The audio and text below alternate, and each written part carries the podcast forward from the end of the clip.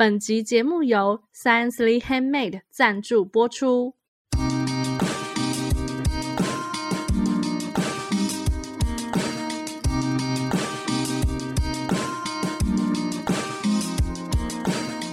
大家好，这里是文青果排列组合，我是贝果。这个节目呢，就是希望大家可以在短短的时间里面轻松学品牌。那大家可以发现，今天只有贝果一个人，为什么呢？因为贝果今天要来挑战一个很难的主题，所以被其他两位主持人放弃了。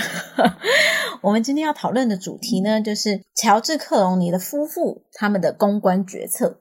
那他们的公关决策这有什么难的嘞？一般来说是不难啦。但是偏偏他们就遇到了一个超级难的政治问题，就是以色列和巴勒斯坦。那在开始讲之前呢，我们先快速的说明一下以色列和巴勒斯坦的历史，因为可能很多人也跟贝果一样，就是搞得有点雾煞煞。那他们背后其实有太多的政治啊、势力啊、历史啊、宗教之间的关联，所以呢，如果贝果有说错的地方，也欢迎指正。我们也会把相关的资料放在资讯栏给大家。呃，我们先从以色列开始讲好了。犹太人其实他们原本的居住地点，或者说这个族群他们原本的居住地点，就是在现在的以色列，就是神给他们的应许之地。那后来他们为什么会离开这个地方呢？就是中间有一段时间，其实犹太人是不在以色列的。那为什么会发生这样子的事情？也很简单，就是像之前的巴比伦啦、罗马啦、奥图曼帝国的侵入，毕竟他们输了嘛，输了就离开了这个地方。那呃，其实中间有一段是比较。被历史记载的部分是罗马，他们曾经做了一支比较大的一个洗宗教，然后所以就把犹太人把他们驱离了这个地点。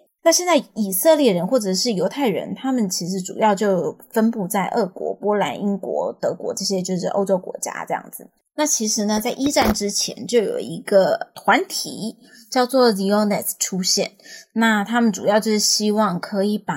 呃，以色列这块土地把它拿回来，但是当然啊，他们也不可能就是平白无故的把已经人家已经占据的地方拿回来，所以他们这时候就找了很多方式，就是各种的资源或者是支援，希望有人有西方国家可以支援他们。这个里面有一个主要的人叫做 Herzl。先提醒一下，这时候以色列这块区域还是由奥图曼帝国把持的，所以那时候他们有跟奥图曼帝国做了一个算是条件，就说：诶，我们是不是可以把它买回来，把一块地把它买回来这样子？那奥图曼帝国其实那时候是拒绝他们的。那后来，呃，因为他们有一个条件，这个这个贝果就没有搞得很清楚。呃，有一些条件，或者说有一个规定，就是他们可以买部分的地回来。所以那时候其实，呃，犹太人就有用了蛮多的资金去把一些地买回来，也开始建造了，是属于现在的，呃，等于是犹太人的区域。这件事情，第一个对阿拉伯的地区来说就已经有点无法接受了，因为那时候以色列人或者犹太人他们在在建造他们的这些区域，就是他们所谓买回来的这个这个区域的时候，他们当然是用犹太人的方式。那不要忘记，我们刚才讲了，就犹太人其实，在一战之前已经有很长一段时间，他们都是在欧洲的各地，呃，算是流浪吗？或者是他们已经在那边生根了？所以呢，他们建立的这个帝国是完全不阿拉伯的。这时候阿拉伯就开始有一点不是那么高兴了。那后来在一战前，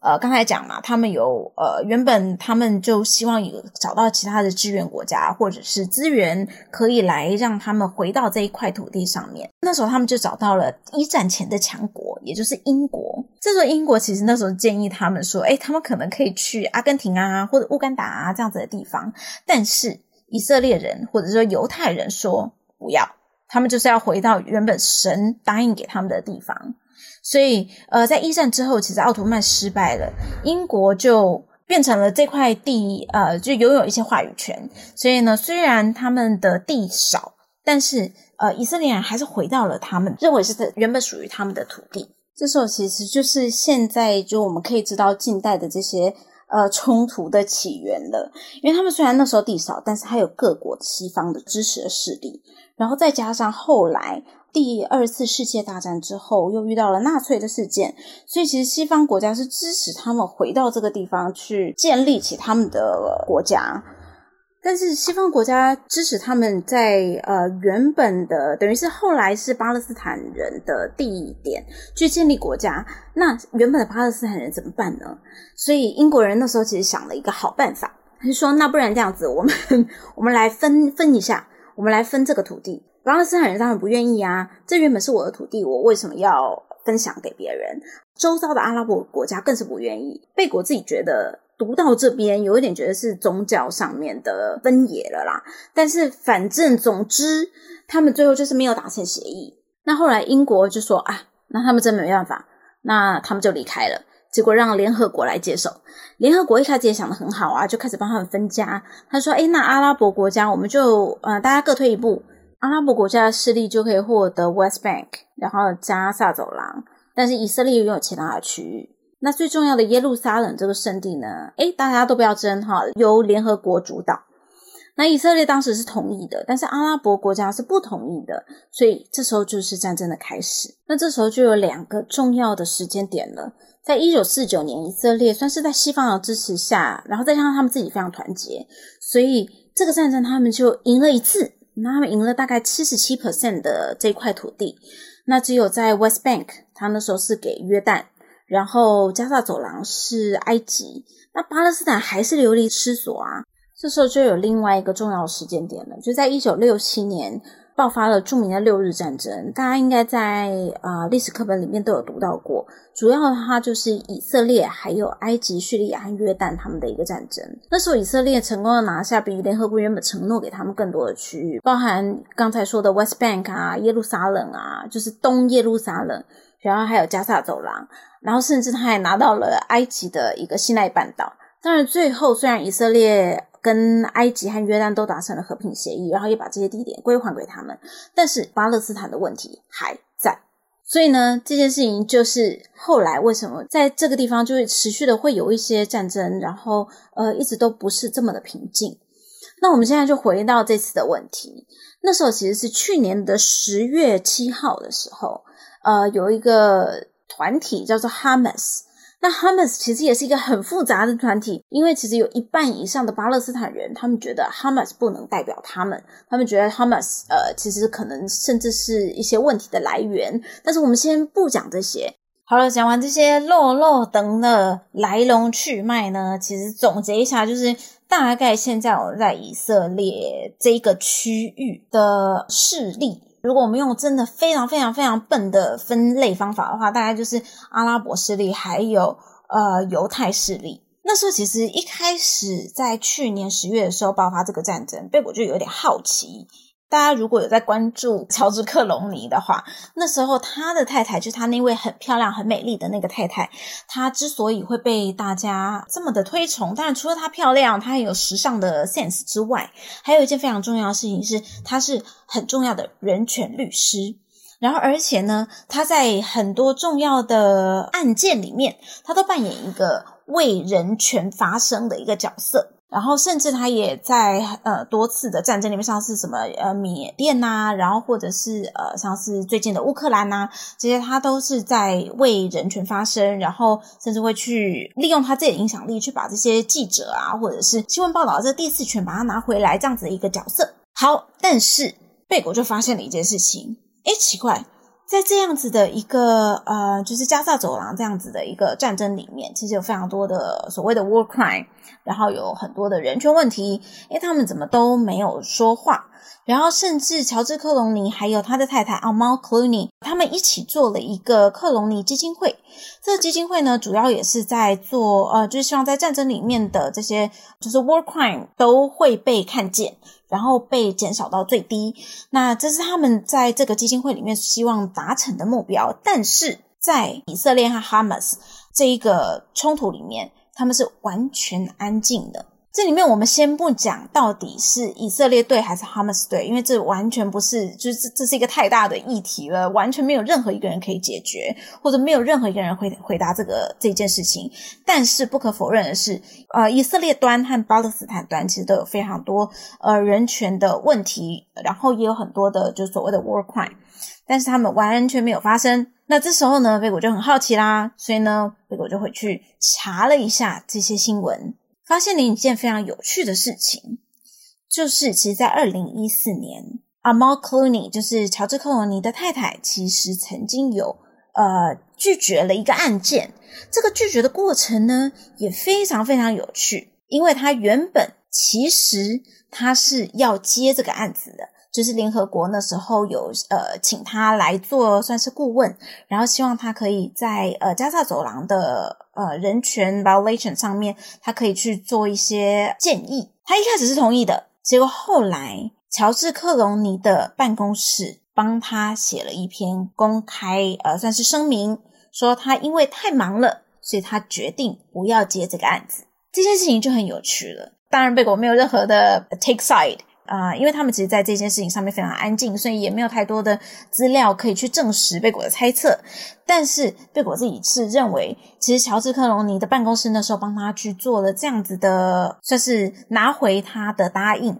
是一个蛮聪明的做法。因为不管是以色列或者是巴勒斯坦端，以色列端当然过去是西方势力很大的支持，那巴勒斯坦端被大家诟病的地方是，比如说像伊朗啊，或者是嗯可能比较有争议性的国家会去支持他们，那变成就是一个很很清楚的分野。但是呢，其实，在加沙走廊近年来发现，这个势力或者说对错好像不是这么的清楚了。贝果觉得这也是为什么那时候克隆尼不管是不是克隆尼的办公室去阻止掉呃 Amal Clooney 去接这个案子，或者是他们那时候有什么其他的考量，贝果都觉得这是一个很正确的公关作为。那再来呢，最近发生的这件事，这件事情就从去年十一月开始到现在的战争。贝果还觉得他们有做了一件很有趣，或者是说很正确的行为，就是为什么大家都觉得 Amal Clooney 就是乔治克罗尼的太太，她应该要出来发声，因为她有两件事情让她没有办法脱离。第一个就是她是真正在黎巴嫩出生的黎巴嫩人。所以她基本上是真的是阿拉伯裔。好，然后再来第二个，就是她自己本身是穆斯林。她被诟病的地方是她应该要为巴勒斯坦方发声，但是她都没有。她可以利用她的呃有名有权，然后或者是呃利用她在西方的影响力替巴巴勒斯坦的人权发声，他也没有。那贝果这样子看下来呢，嗯，觉得可能有三个可能性，一个是公关考量，就像刚才说的，就是他。还不确定他要站在哪里，他可能不还没有看清楚局势，或者现在局势确实真的是一片混乱。那再加上其实真的两边都有人权侵害的状况。那再来第二件事情，有可能是因为品牌考量，因为大家也知道，就是有非常多的呃品牌，它背后可能都是有犹太背景，或甚至有以色列背景。所以，呃，在这件事情，他他也不能用一个就是阿拉伯裔的一个角色出来发声，因为这也实际上面就影响到他们的公众人物的中立性吗？或者身为公众人物的一些利益。而且很有趣的是，他们其实最近在做的几件事情，都是呃会让，因为我觉得，诶，他们有真的认真在把这件事情当做一个他们的公关危机在处理。就是第一个，像就是乔治克隆尼最近在公开活动里面，他有被问到这样子的问题，但是他很明显的就是有一点顾左右而言他。然后再来第二件事情是，Amal Clooney 也没有以前这么高调，就是他可能比较少出席公众场合，比较少公开发言。就算是被呃被挑战了，或者说现在有一些巴勒斯坦人，其实，在社群媒体上面有在嗯、呃，就是有点像是对他做一些喊话，他也是完全不做任何的发声。那再加上就是呃，其实大家会去攻击他们的一点是，诶，你们持续的在为乌克兰发声，为什么不愿意看看加萨走廊到底发生了什么事情？那这件事情也是他们呃一直。以来就是有很明显的感到感受到，就是他们并没有打算要触碰到这个议题。那我们在这个节目呢，并不打算讨论他们是这样子做是对还是不对。但是有一件事情蛮值得大家学习的，就是当你陷入一个很难回答，或者是陷入一个公关危机，是不是你个人可以解决的时候，你就是选择安静。我不知道大家记不记得，我们之前有再三的讲过冷处理的艺术，因为我觉得他们在这个上面就是做了一个冷处理的艺术。像是乔治克隆尼，他在公开的场合里面，他唯一能够被引用的词是“我老婆是黎巴嫩人”。就就这么一句话而已，就是大家也很难去做文章，或者也很难就是针对他们的发言再去做任何的攻击，甚至在他们的基金会上面，贝果那时候去爬出了他们基金会上最近在在做的一些事情，或者发的一些公关稿，其实他们完全对于这件事情避而不提，也完全不做任何回应，所以也让大家没有办法再进一步的攻击他们。当然，贝果觉得冷处理就像之前所讲的，就它不能是完全。完全呃照本宣科，或者完全百分之百 copy。他们这次还有一个算是公关利基点嘛，就是在网络上的声音，可能是因为呃阿拉伯这一块的声音没有这么大，或者是他们的声音跟西方我们一般所接触到的西方媒体的声音并没有那么的紧扣，或者也有可能是其实巴勒斯坦人的声音就是比较小，并且他们人群真的少。然后他们呃现在受到的影响也是比较大，所以比较难去做一些比较大量的发声，所以在网络上面他们没有办法造成太多的，至少以目前来说没有办法造成太多的声量，所以他们能够以冷处理来过这一关，但是未来会怎么样，其实我们就不知道了。不过呢，过去其实西方世界对以色列这个议题当然比较偏以色列，所以呃有一点点的有点模糊不清。但是就在几天前，美国总统拜登是实际的站了出来，然后对以色列做了一些喊话，希望他们在人权上面，或者说在对一般的民众上面，他们可以更清楚的告诉这个世界，他们会怎么去处理，尽量不要影响到一般民众这件事情。其实接下来会发生什么事情，我们也不知道。乔治·克隆尼，还有就是库尼的办公室，还有他们基金会会怎么处理这件事情，我们就拭目以待喽。好啦，谢谢大家听到这边，希望呢大家都还听得下去。如果呢大家对于这个议题有什么想法，或者是对于克隆尼办公室的处理有什么看法的话，欢迎到脸书社团文青果排列组合跟我们一起来讨论，或者呢大家也可以到 YouTube 频道下面呃帮我们留言。呃，如果你们有一些新的资料可以给大家做参考的话，也欢迎来一起讨论。如果喜欢我们的节目的话呢，也可以到 Apple Podcast 或者 Spotify 帮我们留下五星好评。那今天的节目就到这里，我们下次再见喽，拜拜。